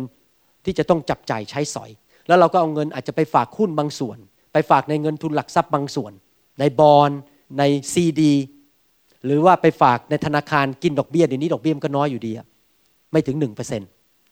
เราต้องเอาเงินไปฝากไว้แทนที่จะไปเก็บไว้ใต้ถุน ไปใส่โอ่งแล้วฝังไว้ใต้ดิน เราควรจะไปลงทุนฝ่ายธรรมชาติ แต่ว่าพระคัมภีร์หนุนใจว่าดีที่สุดคือเอาเงินไปใช้ในอาณาจักรของพระเจ้า และเก็บเงินไว้ในบัญชีในสวรรค์เดี๋ยวผมจะอ่านพระคัมภีร์ไปเรื่อยๆแล้วท่านจะเห็นภาพนะครับว่าไม่ต้องกลัวนะครับ ดูเมื่อกับเงินนี่มันหลุดออกจากมือไปอะแล้วมันจะกลับมาไหมกลับมาพระเจ้าสัญญานะครับ แต่ทุกคนพูดสิครับ ข้าพเจ้ามีบัญชีในสวรรค์ ข้าพเจ้าจะสัมสมทรัพย์สมบัติในสวรรค์ ข้าพเจ้าจะลงทุนฝ่ายวิญญาณในอาณาจักรของพระเจ้า ผมจะอ่านพระคัมภีร์ตอนหนึ่งให้ฟังในหนังสือมาระโกบทที่ 10 ข้อ 17 ถึง 22 ตอนนี้จะอ่านพระคัมภีร์เยอะมากเลยนะครับ ถ้าเห็นภาพเรื่องการลงทุนและการ รับผลกำไร การวานเก็บเกี่ยว การให้และได้รับ ในหนังสือมาระโกบทที่ 10 ข้อ 17 เป็นต้นไปบอกว่า เมื่อพระองค์กำลังเสด็จออกไปตามทาง มีคนหนึ่งวิ่งมาหาพระองค์ คุกเข่าลงทูลถามพระองค์ว่า ท่านอาจารย์ผู้ประเสริฐข้าพเจ้าจะกระทำประการใดจึงจะได้ชีวิตนิรันดร์คนนี้เป็นคนร่ำรวยนะครับ เป็นชายหนุ่มร่ำรวยมีเงินเยอะอาจจะได้มรดกมาจากคุณพ่อคุณแม่หรืออะไรก็ตาม แต่เป็นคนหนุ่มที่ร่ำรวย และเขามาถามพระเยซูเรื่องชีวิตนิรันดร์คือชีวิตในสวรรค์แต่ทุกคนพูดสิครับชีวิตนิรันดร์ชีวิตในสวรรค์ ข้อ 18 พระเยซูตรัสถามคนนั้นว่า ท่านเรียกเราว่าประเสริฐทำไม ไม่มีใครประเสริฐเว้นแต่พระเจ้าองค์เดียว พระเยซูรู้ว่าผู้ชายคนนี้ไม่ได้เชื่อว่าพระเยซูเป็นพระเจ้า เชื่อว่าเป็นแค่อาจารย์ เป็นผู้สอนศาสนา ท่านรู้พระบัญญัติแล้ว ซึ่งว่าอย่าฆ่าคน อย่าล่วงประเวณี ผัวเมียเขา อย่ารักทรัพย์ อย่าเป็นพยานเท็จ อย่าช่อเขา จงให้เกียรติบิดามารดาของตน คนนั้นจึงทูลพระองค์ว่า อาจารย์เจ้าข้าข้อเหล่านั้นข้าพเจ้าได้ถือรักษาไว้ตั้งแต่เป็นเด็กมาแม่เขาคุยเลย เขารักษาพระบัญญัติสิบประการครบทุกอย่าง ไม่เคยทำผิดพระบัญญัติ เขาควรจะได้ไปสวรรค์ พระเยซูทรงเพ่งดูคนนั้น และก็ทรงรักเขาแล้วตรัสว่า ในทุกคนพูดสิครับก็ทรงรักเขา ท่านอ่านพระคัมภีร์ตอนนี้ท่านจะพบว่าผู้ชายคนนี้มีปัญหา มีปัญหาคือรักเงิน ผมอยากจะหนุนใจพี่น้องนะครับ เมื่อพระเจ้ามองท่าน พระเจ้ารักท่าน พระเจ้าอาจจะไม่รักสิ่งที่ท่านทำพระเจ้าอาจจะไม่รักท่าทีในใจของท่าน ที่รักเงิน พระเจ้าอาจจะไม่เห็นด้วยกับการที่ท่านโกหก นินทาว่ากล่าว พระองค์ไม่เห็นด้วยและพระองค์ไม่รักความบาปของท่าน แต่พระองค์รักท่าน ผู้ชายคนนี้ที่จริงไม่น่ารัก เห็นแก่เงิน แต่ว่าพระเจ้ายังรักเขาอยู่ดี ผมอยากให้ทุกคนมั่นใจว่าพระเจ้ารักท่านไม่ว่าท่านจะเป็นใคร ก็ทรงรักเขาและตรัสว่า ท่านยังขาดอยู่สิ่งหนึ่ง จงไปขายบรรดาสิ่งของ ซึ่งท่านมีอยู่แจกจ่ายให้คนอนาถา แล้วท่านจะมีทรัพย์สมบัติในสวรรค์ แล้วจงตามเรามาและเป็นสาวกของเรา ในภาษาอังกฤษบอกว่า จงแจกเงินให้คนจน และจงแบกไม้กางเขนและตามเรามา ภาษาไทยตัดคำว่าแบกไม้กางเขนออกไป เมื่อเขาได้ยินคำนั้น หน้าของเขาก็สลดลง แล้วคนนั้นก็ออกไปเป็นทุกข์ เพราะเขามีทรัพย์สิ่งของเป็นอันมาก เห็นภาพไหมว่า คนนี้มาถามบอกว่าอยากไปอยู่สวรรค์ พระเยซูบอกไปอยู่สวรรค์ก็ได้ทำพระบัญญัติสิบประการครบไปยัง เสร็จแล้วบอกเอาข้าวของไปขายสิแล้วไปให้คนจน แล้วพระเยซูบอกว่าท่านจะได้มีบัญชีเยอะๆในสวรรค์ พระเยซูกำลังพูดเรื่องสวรรค์และบัญชีในสวรรค์ แล้วพระเยซูก็ท้าทายเขาบอกว่า ถ้าเจ้าอยากไปสวรรค์จริงทำไมเจ้าไม่ไปอยู่แล้วมีบัญชีเยอะๆในสวรรค์ด้วยล่ะ ก็คือขายของทั้งหมดแล้วเอาไปให้คนจน เดี๋ยวผมจะอธิบายเรื่องนี้ให้ฟังนะครับ พระเยซูกำลังท้าทายคนคนนี้บอกว่า อย่าไปสวรรค์มือเปล่า ไปสวรรค์แล้วมีบัญชีเยอะๆในสวรรค์ ท่านบางคนอาจจะมีบัญชี มีเงินอยู่ในบัญชีแค่ 500 บาท บางคนอาจจะมี5ล้านบาท ผมก็ไม่รู้ท่านมีบัญชีเท่าไหร่แต่ผมอยากหนุนใจว่ามีเยอะๆมันดี ผมอยากจะหนุนใจให้ท่านมีบัญชีเยอะๆในสวรรค์ก็ดีหมายความว่าเราต้องเรียนรู้ที่จะละสิ่งของในโลก และยอมให้กับพระเจ้า ถ้าเราอยากจะมีบัญชีในสวรรค์เยอะๆหนังสือมาระโกบทที่ 10ข้อ28 พวกสาวกคนอื่นๆ ไม่เหมือนกับผู้ชายคนนี้ ผู้ชายคนนี้ไม่ยอมปลดปล่อยทรัพย์สมบัติของตัวเอง เงินทองของตัวเอง แต่พวกสาวกคนอื่นบอกว่ายังไง ฝ่ายเปโตรจึงเริ่มทูลพระองค์ว่า นี่แหละข้าพระองค์ทั้งหลายได้สละสิ่งสารพัดและได้ติดตามพระองค์มา ยอมสละสิ่งสารพัดผมจำได้ว่า ตอนจบเรียนเป็นหมอผ่าตัดสมองเมื่อปี 19 ประมาณปี 1992 ตอนนั้นจะจบ ผมหางานไม่ได้ในเซียโตไม่มีงานก็คือต้องย้ายรัฐ แล้วย้ายรัฐก็ได้เงินเดือน เป็นหมอผ่าตัดสมองได้เงินเดือนดี ผมก็กลุ้มใจ ตอนนั้นเปิดโบสถ์แล้วมีสมาชิกประมาณ 70 คน ผมก็คุยกับจันดา เอายังไงดีเนี่ย ถ้าอยู่ก็ไม่มีเงินเดือน เรียนมาต้อง 20 ปีจากโรงเรียนแพทย์ จบแต่ไม่มีงานทำ แล้วจะทิ้งโบสถ์ดีไหมย้ายไปอยู่อาริโซนาดีไหมย้ายไปอยู่ที่ฟลอริดาดีไหมเขามีตำแหน่งที่นั่น ถ้าไปก็ได้เงินเดือนสบายเลย ซื้อบ้านใหญ่ๆอยู่สบาย มีตำแหน่ง ผมกับจันดาคุยกันตัดสินใจบอกว่า เรายอมที่จะสละสิ่งสารพัดจะอยู่โบสถ์ต่อ แม้ไม่มีเงินเดือน ผมยอมเห็นภาพไหมครับ ผมยอมสละตำแหน่ง ยอมสละเงินทอง แต่พระเจ้ารู้ใจ พระเจ้าไม่ให้ผมอยู่อย่างไม่มีกิน ปรากฏว่า อีกไม่กี่สัปดาห์ต่อมา พระเจ้าก็ให้งานอยู่ดี พระเจ้าต้องการทดลองใจผมว่า ผมยินดีสละสิ่งสารพัดไหมเพื่อพระเจ้า ดูในหนังสือมาระโกบทที่ 10 ข้อ 29ถึง31 เดี๋ยวผมจะอธิบายคำพูดระหว่างพระเยซูกับผู้ชายคนนั้น กับตอนนี้ให้ฟัง พระเยซูตรัสตอบเขาว่า เราบอกความจริงแก่ท่านว่า ถ้าผู้ใดได้สละบ้าน และพี่น้องชายหญิง หรือบิดามารดา หรือลูกหรือไรนา เพราะเห็นแก่เราและข่าวประเสริฐของเรา ข้อ 30 ในยุคนี้ในทุกคนพูดสิครับในยุคนี้ก็คือในโลกนี้ในโลกนี้ผู้นั้นจะได้รับตอบแทนร้อยเท่า คือบ้านพี่น้องชายหญิง มารดาลูกและไรนา ทั้งจะการข่มเหงด้วย ในยุคหน้าจะได้รับชีวิตนิรันดร์ และแต่มีคนที่เป็นคนต้นจะต้องกลับไปเป็นคนสุดท้าย และที่เป็นคนสุดท้ายจะกลับมาเป็นคนต้น พระเจ้าสัญญาบอกว่า ถ้าเรายอมสละสิ่งสารพัดให้กับพระองค์ ขายเอาไปให้คนจน เอาเงินให้คริสตจักร ยอมสละอาชีพการงาน ดูเหมือนเราเสีย แต่สิ่งเหล่านั้นขึ้นไปเป็นบัญชีในสวรรค์ แล้วพระเจ้าบอกว่าท่านไม่ได้แค่ได้รับรางวัลในสวรรค์เท่านั้น แต่ในยุคนี้ ในยุคนี้ ในโลกปัจจุบันนี้ ท่านจะได้รับร้อยเท่า นั่นคือสิ่งที่เกิดขึ้นกับผม ผมยอมเสียสละตำแหน่งไม่ไปเป็นศาสตราจารย์ในมหาวิทยาลัย แม้จะไม่มีงานทำแต่ไม่ยอมทิ้งโบสถ์แต่ว่าผมได้งานดีในที่สุด ได้ร้อยเท่า และการเงินของผมก็เข้ามามากกว่าเพื่อนที่เป็นหมออเมริกันคนอื่นๆ เพราะอะไรรู้ไหมครับ ผมยอมเสียสละ เสียสละเพื่อน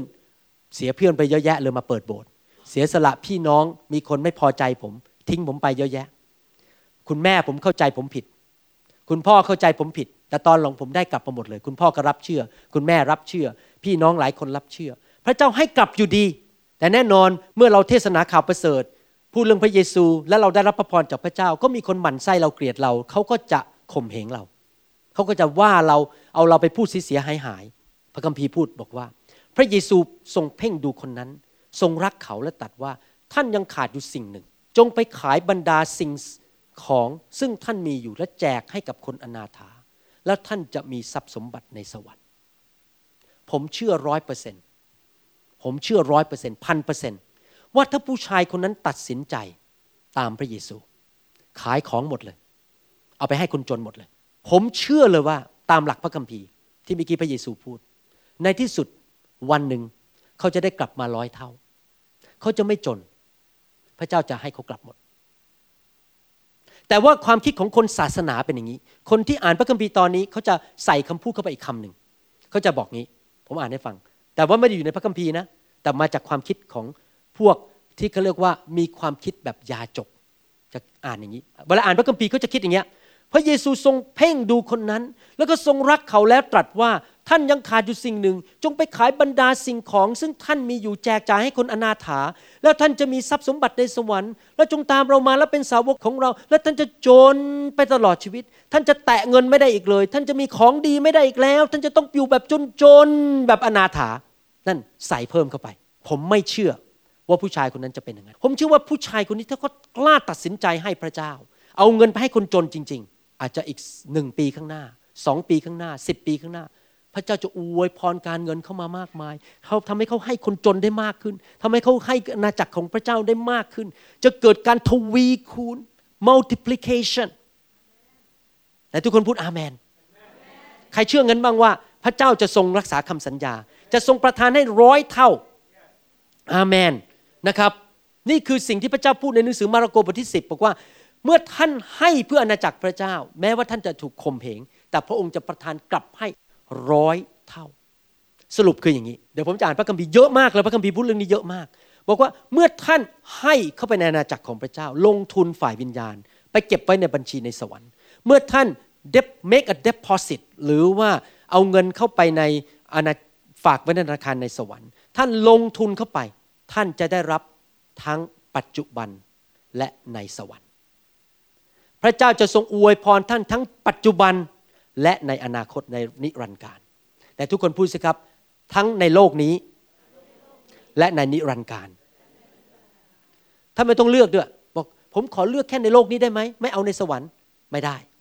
ขอแค่ในสวรรค์ได้ไหมในโลกนี้ขออยู่อย่างจนๆก็ไม่ได้ ท่านจะได้รับตอบแทนทั้งในโลกนี้และในสวรรค์อเมนไหมครับลูกาบทที่ 12 ข้อ 16 ถึง 19 บอกว่ายังไง พระองค์จึงตรัสเป็นคำเปรียบข้อหนึ่ง ให้เขาฟังว่าไรนาของเศรษฐีคนหนึ่งเกิดผลบริบูรณ์มาก เศรษฐีคนนั้นจึงคิดในใจว่าเราจะทำอย่างไรดี เพราะว่าเราไม่มีที่ที่จะเก็บผลของเรา เขาจึงคิดว่าเราจะทำอย่างนี้คือจะรื้อยุ้งฉางของเราเสีย และจะสร้างใหม่ให้โตขึ้น และเราในทุกคนพูดสิครับเรา เราเรา ผู้ชายคนนี้พูดแต่ฉันฉันฉันฉันตลอดเลย แล้วเราจะรวบรวมข้าวและ สมบัติทั้งหมดของเราไว้ที่นั่น แล้วเราจะว่าเกจิตใจของเราว่า เราหมดเลยข้าพเจ้าหมด จิตใจเอ๋ย เจ้ามีสมบัติมากเก็บไว้พอหลายปี จงอยู่สบายกินดื่มและรื่นเริงเถิด ข้อ 20 และ 21 พูดต่อว่า แต่พระเจ้าตัดแก่เขาว่า โอ้คนโง่ ในคืนวันนี้ชีวิตของเจ้าจะต้องเรียกเอาไปจากเจ้า คือเขาจะตายคืนนั้น ทรัพย์สมบัติเอาก็ไปไม่ได้ ใช้ก็ไม่ได้ ไม่ได้เสวยสุข แล้วของซึ่งเจ้าได้รวบรวมไว้นั้น จะเป็นของใครเล่า คนที่สัมสมทรัพย์สมบัติไว้สำหรับตัว มิได้มั่งมีจำเพาะพระเจ้าก็เป็นเช่นนั้นแหละ เรื่องนี้พูดถึงคนที่ตรงข้าม ที่พระเจ้าพูดถึงว่า แทนที่เขาจะถวายทรัพย์เข้าไปในงานของพระเจ้าสัมสมทรัพย์สมบัติไว้ในสวรรค์เขาคิดถึงแต่ตัวเอง บ้านของตัวเอง ไร่นาของตัวเองสวยสุขของตัวเอง พระเจ้าบอกว่าคนนี้ไม่ได้ร่ำรวยแบบที่พระเจ้าอยากให้เป็น ภาษาอังกฤษบอกว่า is not rich toward God ไม่ได้ร่ำรวยแบบพระเจ้า ท่านเคยเห็นไหมคนรวยที่อยู่ในสังคมเนี่ยรวยนะครับมีเงินเป็นล้านแต่ต้องเข้าโรงพยาบาลเป็นประจำต้องไปฟอกเลือด ต้องไปหาหมอ ลูกก็ติดยาเสพติด ติดหนังโป๊ลูกไม่ไปเรียนหนังสือเหลวแหลก ช่วยใครก็ไม่เคยช่วยอยู่เพื่อตัวเอง นั่นไม่ใช่ความมั่งมีแบบพระเจ้า ความมั่งมีแบบพระเจ้าเป็นแบบนี้ จิตใจสงบ สุขภาพแข็งแรง ลูกเต้าดูแลดี สามีภรรยารักกัน มีเงินเหลือเฟือเหลือใช้ ไม่ใช่เพื่อตัวเองเท่านั้น แต่เพื่อไปเป็นพระพรแก่คนมากมายรอบข้างเขา นั่นคือความมั่งมีแบบพระเจ้าแต่ทุกคนพูดสิครับ จิตใจสงบ สุขภาพแข็งแรง มีแรง มีเวลา ใช้เงิน มีความสุข ครอบครัวดี เหลือกินเหลือใช้ ไปเป็นพระพรกับคนมากมาย นั่นคือความมั่งมีแบบพระเจ้า คนนี้ไม่ได้มั่งมีจริง ๆ และเขาตายอยู่ดี อาจจะหัวใจวายตายคืนนั้น หรือเส้นเลือดในสมองแตกตาย คนมีอย่างนี้เยอะแยะเลย เห็นแก่ตัวอยู่เพื่อตัวเอง ไม่ยอมสัมสมทรัพย์สมบัติไว้ในสวรรค์และในที่สุดก็ตายแล้วเอาเงินไปไม่ได้แม้แต่แดงเดียว ผมอ่านต่อในหนังสือลูกาบทที่ 12 ข้อ 31 ถึง 34 พระเยซูพูดเรื่องเงินเยอะมากเลยในพระคัมภีร์ เรื่องทรัพย์สมบัติในสวรรค์เรื่องการลงทุนเรื่องเกี่ยวกับการหวาน แต่ท่านทั้งหลายจงแสวงหาแผ่นดินของพระเจ้า แล้วพระองค์จะทรงเพิ่มเติมสิ่งเหล่านี้ให้ ฝูงแกะเล็กน้อยเอ๋ยอย่ากลัวเลยทำไมพระเยซูต้องพูดงั้นรู้ไหมเพราะว่าเวลาจะควักเงินออกไปถวายเนี่ยมันกลัวบางที เอ๊ะพรุ่งนี้จะมีกินไหม เอ๊พรุ่งนี้จะจ่ายค่ารถได้ไหม จ่ายค่าโรงเรียนได้ไหม จะซื้อรองเท้าคู่ใหม่ให้ลูกได้ไหม อย่ากลัวเลย เพราะว่าพระบิดาของท่านชอบพระทัยจะประทานแผ่นดินนั้นให้แก่ท่าน ท่านทั้งหลายจงขายของที่ท่านมีอยู่และทำทาน จงกระทำถุงใส่เงินสำหรับตนซึ่งไม่รู้เก่า คือให้มีทรัพย์สมบัติไว้ในสวรรค์ ซึ่งไม่รู้หมดสิ้น ที่ขโมยไม่ได้เข้ามาใกล้ ที่ตัวมแมลงมิได้ทำลายเสีย เพราะว่าทรัพย์สมบัติของท่านอยู่ที่ไหนใจของท่านก็อยู่ที่นั่นด้วย เห็นไหมครับว่า ระเยซูพูดชัดว่าวิธีที่ท่านจะเก็บเงินไว้ในบัญชีในสวรรค์ทำได้สองอย่างหนึ่งคือใช้แรงใช้เวลาใช้กำลังและเงินเพื่ออนาจักรของพระเจ้า สร้างคริสตจักร ตลอด 20 กว่าปีที่ผ่านมา ผมใช้เงินใช้แรงใช้กำลัง สร้างคริสตจักรที่เซียโตและที่เมืองไทย และที่รัฐอื่นๆ ผมลงทุนลงแรงผมเก็บสะสมไว้ในสวรรค์ นอกจากนั้นให้คนยากจน เราเห็นคนยากจนเราช่วยเขา เมื่อวันก่อนภรรยากับผมเพิ่งเขียนเช็คส่งเงินไปช่วยเด็กยากจนที่ยูการดาที่ไม่มีการศึกษาไม่มีเงินกิน เราอยากจะให้คนยากจน ช่วยเหลือคนยากจน นั่นเป็นการสะสมไว้ในสวรรค์ อยากจะถามว่าท่านเริ่มสะสมเงินไว้ในบัญชีในสวรรค์หรือยังท่านเป็นผู้ให้หรือเปล่า ท่านฝากเงินเข้าไปเป็นประจำไหมตัวดำมากขึ้นเรื่อยๆไหมเงินในบัญชีในธนาคารของท่านในสวรรค์นั้น มากจนกระทั่งท่านสามารถเขียนเช็คเยอะๆใหญ่ ๆ ให้คริสตจักรได้หรือเปล่า หรือท่านมีอยู่แค่ร้อยบาทอยู่ในสวรรค์ห้าสิบสตังค์อยู่ในสวรรค์ หรือท่านมีเป็นล้านล้านบาทอยู่ในสวรรค์ น่าแปลกใจมาก มีผู้ชายคนหนึ่งเป็นคนที่ขี้โกง เห็นแก่เงิน แล้วก็โกงแหลกลาน เอาเงินมาจากคนจน ขูดรีดขูดเนื้อคน คนนั้นเขาชื่อว่าซักเคียส ในหนังสือลูกาบทที่19ข้อ8ฝ่ายซักเคียสยืนทูลองค์พระผู้เป็นเจ้าว่าดูเถิด พระเจ้าข้าทรัพย์สิ่งของของข้าพระองค์ ข้าพระองค์ยอมให้คนอนาถากึ่งหนึ่ง และถ้าข้าพระองค์ได้ช่อโกงของของผู้ใด ข้าพระองค์ยอมคืนให้เขาสี่เท่า ซักเคียสนี่พอกลับใจนะ สิ่งแรกที่เขาทาเลยคือ จัดการเรื่องเงินเลย สังเกตไหมครับ คนที่กลับใจและรักพระเจ้าจริง ๆ เนี่ยจะไม่รักเงินอีกต่อไป เขายอมเอาเงินให้คนจน เขาเอาเงินคืนให้กับคนที่เขาโกงมา แต่น่าแปลกใจอ่านต่อ หลังจากนั้นเพียงไม่กี่ข้อพระเยซูพูดเรื่องเงินทันทีเลย ลูกาบทที่ 19เมื่อกี้ข้อ 8 ใช่ไหมดูข้อ 12 เป็นต้นไป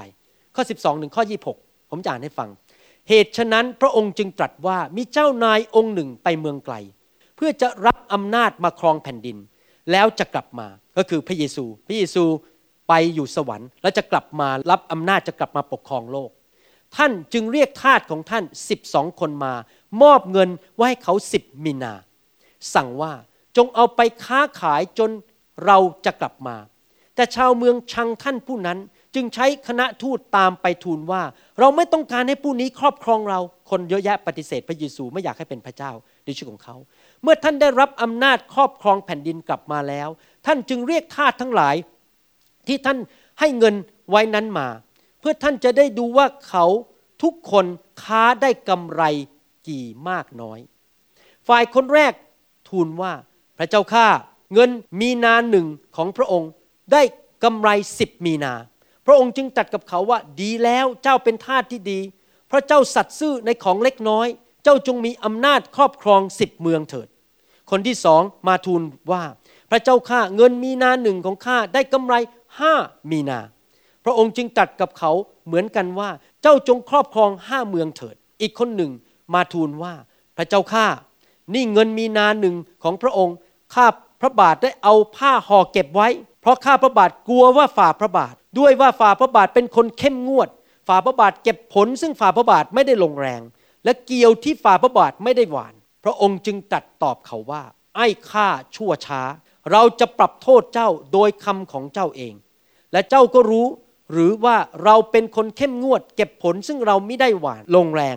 และเกี่ยวสิ่งที่เราไม่ได้หวาน ก็เหตุไหนเจ้ามิได้ฝากเงินของเราไว้ที่ธนาคารเล่า เมื่อเรามาจะได้รับเงินของเราด้วยดอกเบี้ยด้วย เห็นภาพไหมครับว่า พระเยซูกำลังสอนเราบอกว่า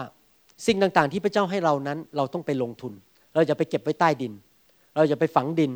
ไปเก็บไว้ในบ่อ ไปเก็บไว้ในปี๊บแล้วก็ไปฝังดินไว้ พระเจ้าบอกว่าเราต้องลงทุน ทุกคนพูดสิครับลงทุน ลงทุนฝ่ายธรรมชาติ เช่น ไปฝากธนาคาร หรือไปใส่ไว้ในกองทุนหลับทรัพย์อะไรก็ตามที่พระเจ้านำเรา พระเจ้าจะนำเราว่าไปเอาเงินไปไว้ที่ไหน และเราก็ลงทุนฝ่ายวิญญาณ ก็คือเอาเงินนั้นไปเก็บไว้ในธนาคารแห่งสวรรค์ แล้วก็เชื่อพระเจ้าว่าพระเจ้าจะทรงทวีคูณเงินเหล่านั้นขึ้นมาอามันไหมครับ เราต้องเป็นคนประเภทนั้น อ่านพระคัมภีร์ให้ฟัง พระคัมภีร์บอกนี้ ให้เราหวานให้เราลงทุนสองโครินธ์บทที่9ข้อ6บอกว่า นี่แหละคนที่หวานเพียงเล็กน้อย ก็จะเก็บเกี่ยวเพียงเล็กน้อย คนที่หวานมากก็จะเกี่ยวเก็บได้มาก ถ้าเราลงทุนดีลงทุนเยอะ เราก็จะได้ผลกำไรเยอะ ถ้าเราลงทุนน้อยหวานน้อย เราก็ได้ผลกำไรน้อย ข้อ 7 พูดต่ออย่างนี้ พระคัมภีร์พูดเรื่องการหวานเรื่องการลงทุนเยอะมาก ทุกคนจงให้ตามที่เขาได้คิดหมายไว้ในใจ ไม่ใช่ด้วยนึกเสียดาย ไม่ใช่ด้วยการฝืนใจ เพราะว่าพระเจ้าทรงรักคนนั้นที่ให้ด้วยใจยินดี พระเจ้าบอกว่าให้ลงทุนในบัญชีในสวรรค์ และให้แบบอะไรครับ แบบชื่นชมยินดี ให้ตามที่ใจคิด พระเจ้าไม่บังคับเรานะเราจะให้เท่าไหร่ ข้อ 10 พูดต่ออย่างนี้ โหผมชอบมากพระคัมภีร์ตอนนี้ ข้อ 10 กับข้อ 11 พูดต่อไปเลยบอกว่า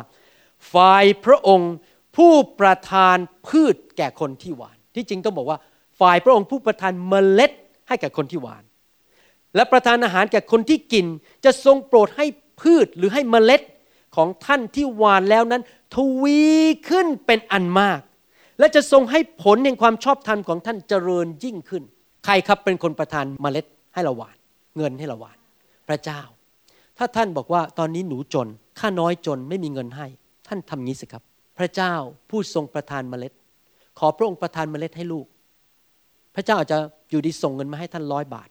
ร้อยเหรียญแล้วท่านก็รักษาคำสัญญา เงินที่ใส่มาในมือท่านที่จะเก็บไว้กับตัวหวานไปเลย แล้วพระเจ้าบอกว่าจะทวีคูณขึ้นเดี๋ยวกลับมาพันหนึ่งอ้าวหวานต่อ กลับมาหมื่นหนึ่งหวานต่อ เก็บมาหวานเข้ามา พระเจ้าจะประทานเมล็ดให้เรา และจะทวีคูณเมล็ดเหล่านั้น ให้เราหวานได้มากขึ้นเรื่อยๆ ดูข้อ 11 พูดต่อไป โดยทรงให้ท่านทั้งหลาย มีสิ่งสารพัดมั่งคั่งบริบูรณ์ขึ้น ทุกคนพูดสิครับขึ้น ขึ้นหมายความว่าไงครับ ขึ้น ไม่ใช่ลงใช่ไหมขึ้น รวยขึ้นมากขึ้น บัญชีในธนาคารเยอะขึ้น ขึ้น ขึ้น ไม่ลง รวยขึ้น รวยขึ้น อาเมน ถ้าเรารับเงินมาจากพระเจ้าเป็นเมล็ด เราหวานออกไปไปเข้าบัญชีในธนาคารสวรรค์ พระเจ้าจะประทานกลับมามากขึ้น รวยขึ้น เพื่ออะไรครับ ไม่ใช่เพื่อเห็นแก่ตัวไปซื้อบ้านให้ตัวเอง อยู่ยังเห็นแก่ตัวไม่ใช่ครับ เพื่อให้ท่านมีแจกจ่ายอย่างใจกว้างขวาง ซึ่งโดยเราจัดแจกและทำให้เกิดการขอบคุณพระเจ้า เห็นไหมเมื่อเรามีเงินเยอะพระเจ้าให้มาเยอะขึ้นเยอะขึ้นเยอะขึ้น เราไปให้คนจนไปช่วยเหลืองานของพระเจ้า ช่วยอะไรต่างๆ งานพันธกิจ คนที่มารู้จักพระเจ้าคนที่ได้รับเขาก็ขอบคุณพระเจ้าเขาก็มาเชื่อพระเจ้า จริงไหมเราต้องเห็นภาพอย่างนี้ว่าข้าพเจ้าจะเป็นนักหวาน พระเจ้าจะให้มเมล็ดพืชข้าพเจ้าจะหวาน มีการทวีคูณกลับมาข้าพเจ้าหวานออกไปอีก รวยขึ้นหวาน รวยขึ้นหวานรวยขึ้น เอาไปแจกจ่ายให้คนที่ยากจนคนที่ต้องการ เห็นภาพหรือยังครับ ท่านมีบัญชีในสวรรค์หรือยัง ท่านเก็บเงินเข้าไปในบัญชีสวรรค์หรือยัง ท่านใส่เงินเข้าไปในที่นั่นหรือยัง ท่านหวานเข้าไปที่นั่นหรือยัง โดยการให้กับงานของพระเจ้าและให้กับคนยากจน พระคัมภีร์พูดชัดในหนังสือหนึ่งทีโมธีบทที่4ข้อ8โอ้พระคัมภีร์พูดเรื่องนี้เยอะมากเลยนะครับ เรื่องสวรรค์กับในโลกนี้หนึ่งทีโมธีบทที่4ข้อ8บอกว่า เพราะถ้าการฝึกทางกายนั้นมีประโยชน์อยู่บ้าง พูดง่ายว่าการที่เราออกไป ออกกำลังกายยกน้ำหนักให้กล้ามเนื้อมันโตขึ้นมาอะไรเงี้ยนะครับ ออกไปวิ่งออกกำลังกาย ทางของพระเจ้าก็คือการที่เราลงทุนไปกับงานของพระเจ้า ก็มีประโยชน์ในทุกทาง เพราะทรงไว้ซึ่งประโยชน์สำหรับชีวิตปัจจุบันและชีวิตอนาคตด้วย การเราหวานเงินเข้าไปในอาณาจักรของพระเจ้าในบัญชีของพระเจ้านั้น เราจะเก็บเกี่ยวทั้งปัจจุบันในโลกนี้ ทุกคนพูดสิครับปัจจุบัน โลกนี้ และโลกหน้า เห็นไหมครับว่าการลงทุนในบัญชีธนาคารของพระเจ้าดีที่สุด เราเก็บเกี่ยวทั้งโลกนี้และในอนาคตโลกหน้า เราทำได้ยังไงครับหวานและเก็บเกี่ยวเนี่ยเราต้องใช้ความเชื่อหนึ่งทีโมธีบทที่6ข้อ12 บอกว่า จงต่อสู้อย่างเต็มกำลังด้วยความเชื่อ การหวานและเก็บเกี่ยว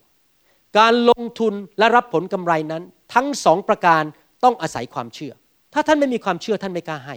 และถ้าท่านไม่มีความเชื่อท่านก็เก็บเกี่ยวไม่ได้ ปัญหาคือคริสเตียนจำนวนมากนั้นหวานอย่างเดียวแต่เก็บเกี่ยวไม่เป็น ใช้ความเชื่อในการเก็บเกี่ยวไม่เป็น เราต้องหัดที่จะใช้ความเชื่อทั้งหวานและทั้งเก็บเกี่ยว ผมอยากให้มาถึงจุดเก็บเกี่ยวแล้วตอนนี้อยากจะสอนวิธีเก็บเกี่ยวนะครับดูหนังสือหนึ่งทิโมธีบทที่ 6 ข้อ 18ถึง19หนึ่งทิโมธีบทที่ 6 ข้อ 18ถึง19 บอกว่า จงกำชับให้เขากระทำดี เห็นไหมเรื่องของการมั่งมีนี้เพื่ออะไรครับ ไม่ใช่เพื่ออยู่อย่างเห็นแก่ตัว เพื่อทำดีกับคนอื่น ให้กระทำดีมากๆ ให้เอื้อเฟื้อเผื่อแผ่ช่วยเหลือคนยากจนจริงไหมช่วยเหลือคนที่ตกทุกข์ได้ยาก แล้วไม่เห็นแก่ตัว อย่างนี้จึงเป็นการวางรากฐานอันดีไว้สำหรับตนในภายหน้าก็คือในสวรรค์ และในอนาคตปีหน้าสามปีข้างหน้าสี่ปีข้างหน้า เราทำดีกับคนเราหวานเงินออกไปช่วยเหลือคน เราช่วยงานคริสตจักร เราช่วยเหลือคนที่ตกทุกข์ได้ยาก ก็เป็นการวางรากฐานอันดีไว้สำหรับตนในภายหน้า ก็พูดง่ายๆว่าความร่ำรวยของท่านขึ้นอยู่กับการลงทุนของท่าน ถ้าท่านไม่ลงทุน ท่านไม่หวาน ท่านจะไม่ร่ำรวย คนที่ไม่เคยลงทุนเลยก็จะไม่ร่ำรวย จริงไหมครับ เพื่อว่าเขาจะได้รับชีวิตและเป็นชีวิตอันแท้จริง ผมอยากจะสรุปอย่างนี้ ท่านต้องมีความเชื่อที่กล้าหวาน อยากจะเล่าเรื่องให้ฟัง มีผู้ชายคนหนึ่งทำงานหนักมากเลย โอ้โห แบบไปทำงานห้าวันต่ออาทิตย์ ได้เงินมา ไปเข้าธนาคาร พอได้เช็คมาปุ๊บก็ไปเข้าธนาคารเอาเงินเข้าธนาคาร ก็บเงิน เก็บเงินทำงานหนักได้รับการเลื่อนขั้น เงินเดือนขึ้น เก็บเงินเข้าไปทำงี้เป็นเวลา 10 ปี 20 ปี เงินธนาคารเยอะแยะเลย ปรากฏว่าผู้ชายคนนี้ขี่รถบูโรทั้งรถเก่า มันจะพังอยู่แล้ว บ้านก็จะพังกระไดที่เดินขึ้นบ้านก็แตกแล้ว เสื้อผ้าก็เก่า เก่ามันจะเก่ายังไงขาดเป็นรูหมดแล้ว แล้วในที่สุดเขาก็มาพบท่าน ท่านก็บอกว่า เอ๊ะ คุณ ทำไมคุณถึงใช้รถเก่าอย่างเงี้ยทำไมคุณถึงบ้านถึงจะพังอย่างเงี้ยทำไมเสื้อผ้ามันจะเป็นรูๆหมดแล้วเนี่ยเขาบอกก็ไม่มีเงินซื้อ ไม่มีเงินซื้ออ้าวแล้วคุณไม่ได้ทำงานคุณทำงานได้เงินเดือนปีนึงต้องหลายแสนบาทอะเงินเก็บธนาคารคุณเป็นถึงตำแหน่งเจ้านายในบริษัทแล้วคุณบอกไม่มีเงินซื้อ ไม่มีเงินมันอยู่ในธนาคารเออแต่ทำไมคุณไม่ไปถอนล่ะ เอามาซื้อบ้านใหม่ๆสักหลัง มาซื้อรถใหม่ๆสักคันหนึ่งครับ ผมเชื่อแต่เรื่องการฝากครับ ผมเชื่อแต่เรื่องการลงทุนครับ ผมไม่เชื่อเรื่องการถอน ผมคิดว่านายธนาคารน่ะที่เป็นผู้จัดการธนาคารเขารู้ว่าผมต้องการอะไร ถ้าเขารู้เขาควรจะส่งเงินมาให้ผมเองโดยบรรยาย มันเกิดขึ้นไหมงั้น ไม่เกิดหรอก เหมือนกันอะคนเอาเมล็ดพืชไปหว่านที่ที่ดินหว่านเสร็จแล้วก็นั่งอยู่บ้านแล้วบอกโอ้ข้าแต่พระเจ้า ขอให้เมล็ดนั้น มันงอกขึ้นมาแล้วมันเดินมาที่บ้านของลูก แล้วมันไปที่ตลาดแล้วมันไปขายตัวเอง แล้วเงินนั้นก็ไปอยู่ในมาเข้ากระเป๋าลูกโดยปรยาย ลูกไม่ต้องทำอะไรไม่ต้องออาไปเก็บเกี่ยว ไม่ต้องเอามาฟ่อนแล้วก็เอาไปขายที่ตลาด แล้วก็เอาเงินเข้ามาในกระเป๋าลูก แล้วไปซื้อรองเท้าใหม่ให้ลูกใช้ คนคิดอย่างเงี้ยคือหวานลูกเดียว แต่ไม่เคยเก็บเกี่ยว ผมจะสอนให้ เราใช้ความเชื่อในการหวาน ฝากเงินไว้ในธนาคารในสวรรค์ แต่เราต้องรู้จักเก็บเกี่ยว เราต้องรู้จักใช้ความเชื่อในการเก็บเกี่ยว เวลาท่านอยากได้เงินท่านทำไงครับ ท่านไปที่ธนาคารใช่ไหมหรือปัจจุบันนี้ก็ใช้วิธีเข้าไปในอินเทอร์เน็ต แล้วก็เสร็จแล้วก็คลิกไปบอกว่าจะถอนเงินออกมา ไปใส่บัญชีนั้น เวลาที่ท่านคลิกเข้าไปในอินเทอร์เน็ต ท่านทำอะไรครับ ท่านเรียกร้องสิทธิ ท่านทวงสิทธิว่าเงินนั้นเป็นเงินของผม เห็นภาพยัง ท่านไปที่ธนาคารท่านเอาบัญชีไป แล้วท่านก็วางไว้ต่อหน้าคนทำงานธนาคารบอก ผมขอถอนเงินหนึ่งแสนบาท ผมเรียกร้องสิทธินั่นเป็นเงินของผม ผมต้องการเอาเงินแสนบาทนี้ไปซื้อรถคันใหม่ ผมขับรถบุโรทั้งมาหลายปีแล้ว ต้องการรถคันใหม่ เหมือนกันฝ่ายวิญญาณ ท่านต้องเรียกร้อง ท่านต้องบอกว่าซาตานเจ้าแตะเงินเราไม่ได้ ในนามพระเยซูข้าพเจ้าสั่ง ให้เงินจากโลกเข้ามาในกระเป๋าของข้าพเจ้าข้าพเจ้าทวงสิทธิ เพราะข้าพเจ้ามีเงินในธนาคารสวรรค์เยอะแยะ แล้วก็เกิดดอกออกผลดอกเบี้ย เงินมันทวีคูณทวีคูณฝากเข้าไป 500 บาท ตอนนี้มันมีอยู่แล้ว 5 0 0แสนบาท พระเจ้าทวีคูณให้แล้วร้อยเท่า ดังนั้นข้าพเจ้าเรียกร้องเงินออกมาจากระบบโลก ผมทำอย่างนี้มานานแล้วนะ ไม่รู้ตัวรู้ไหมครับ ผมไม่รู้ตัวว่าผมทำนี้มานานแล้ว แล้วเพิ่งพอมาอ่านคำสอน โอ้ยข้าพเจ้าทำนี้มาต้องนานแล้ว ผมทำไงรู้ไหมพอผมตื่นนอนเช้ากำลังจะไปที่คลินิกผม วันนี้เราไปที่คลินิก บริษัทประกันสุขภาพต้องจ่ายเงินให้ผม ท่านรู้ว่าผมทำนี้มาต้องนานแล้ว ผมไม่รู้ตัวเนี่ยเป็นเวลา 16 ปีแล้วพอผมเดินก้าวเข้าไปในคลินิกของผมนะ ผมคิดในใจเลยข้าพเจ้าเรียกร้อง เงินจากบริษัทประกัน แล้วมันก็มาจริง ๆ ผมทวงสิทธิ ผมถอนเงินจากธนาคารของผม ผมหวานมาเยอะแล้ว ผมถวายสิบรถแล้ว มาเป็นเวลา 27 ปี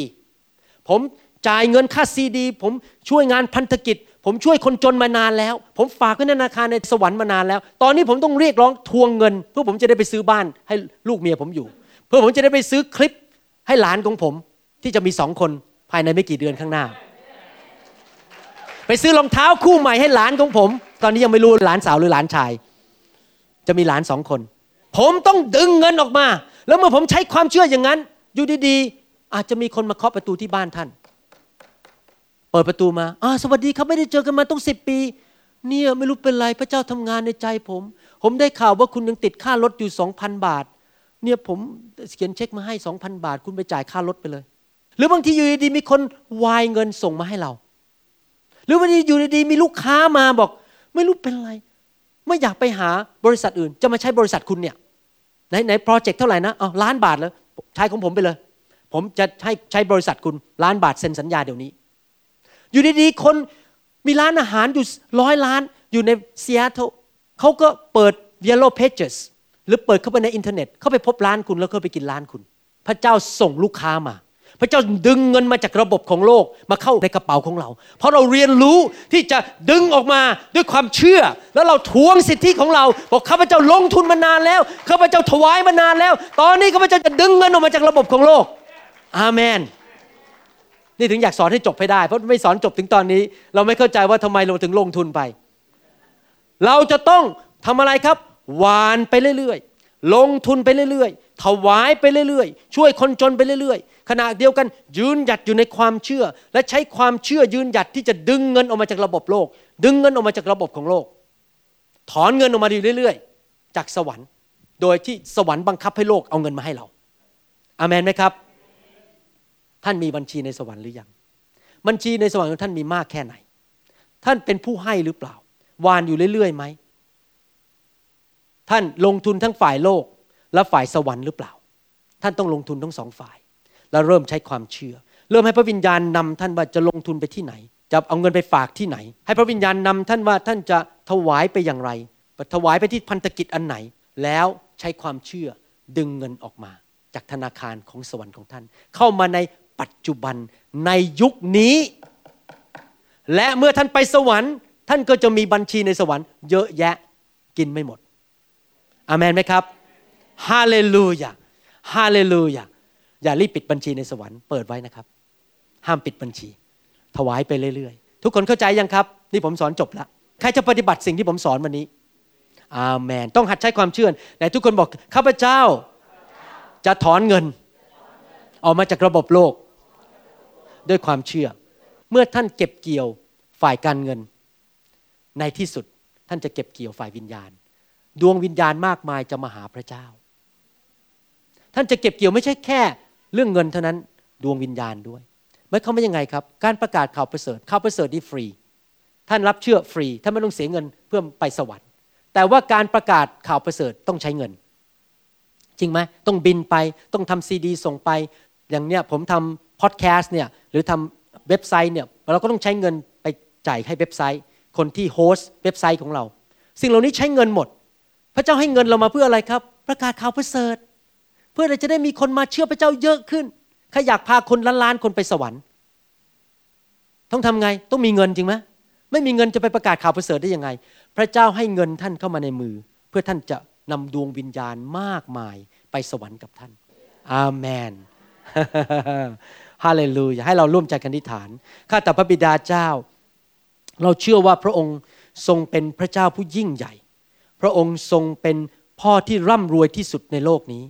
และพระองค์มีธนาคารของพระองค์ในสวรรค์ เราอยากที่จะลงทุนทั้งในโลกและในสวรรค์ เราเชื่อว่าทุกคนที่ฟังคำสอนนี้ชีวิตเขาจะไม่เป็นเหมือนเดิมอีกต่อไป เขาจะเป็นคริสเตียนที่เกิดการอัศจรรย์ในชีวิตเรื่องการเงินการทอง ข้าแต่พระบิดาเจ้าขอพระเจ้าเมตตา อวยพรทุกคริสตจักร ให้มีเงินทองเหลือเฟือเหลือใช้ คริสเตียนทุกคนที่จะไปทำพันธกิจออกไปประกาศข่าวประเสริฐ และงานของพระองค์จะดำเนินออกไป ข้าแต่พระบิดาเจ้าเราขอฝากพี่น้องทุกคนด้วยในพระนามพระเยซู อาเมน ผมอธิษฐานบอกว่า ขอซีดีของเราเนี่ยเข้าไปในมือของคนมีฐานะในเมืองไทย เข้าไปในมือของคนที่เราไม่รู้จักเขา เข้าไปในมือของดารานักร้อง เข้าไปในมือของชาวไร่ชาวนา ตาสีตาสา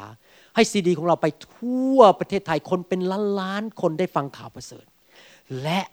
เราจะเห็นคนไทยคนลาวนับล้านคนไปสวรรค์เพราะพระเจ้าให้เงินเราทำได้ อาเมนไหมครับ วันหนึ่งท่านไปสวรรค์ ท่านจะเห็นคนเป็นล้านล้านคนไปสวรรค์เพราะซีดี ของเรา พระเจ้าทำได้ พระเจ้าทำได้ พระเจ้าทำได้อาเมน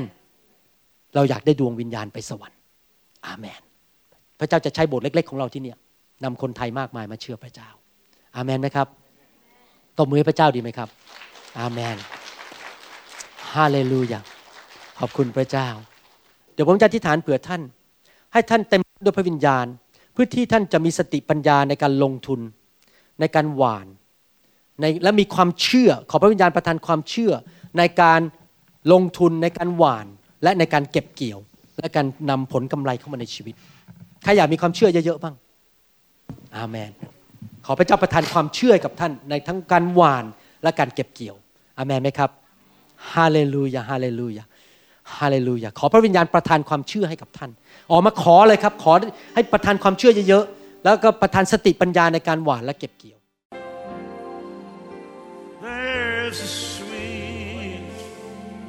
เราหวังเป็นอย่างยิ่งว่าคำสอนนี้จะเป็นพระพรต่อชีวิตส่วนตัว และงานรับใช้ของท่าน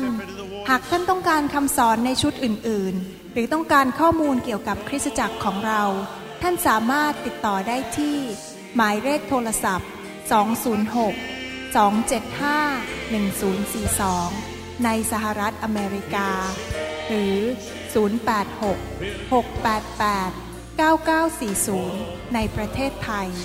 หรือเขียนจดหมายมายัง New Hope International Church 9170 South East 64 Street Mercer Island Washington 98040 สหรัฐอเมริกา อีกทั้งท่านยังสามารถรับฟัง และดาวน์โหลดคำเทศนาได้เอง ผ่านทางพอดแคสต์ด้วย iTunes เข้าไปดูวิธีการได้ที่เว็บไซต์ www.newhopeinternationalchurch.org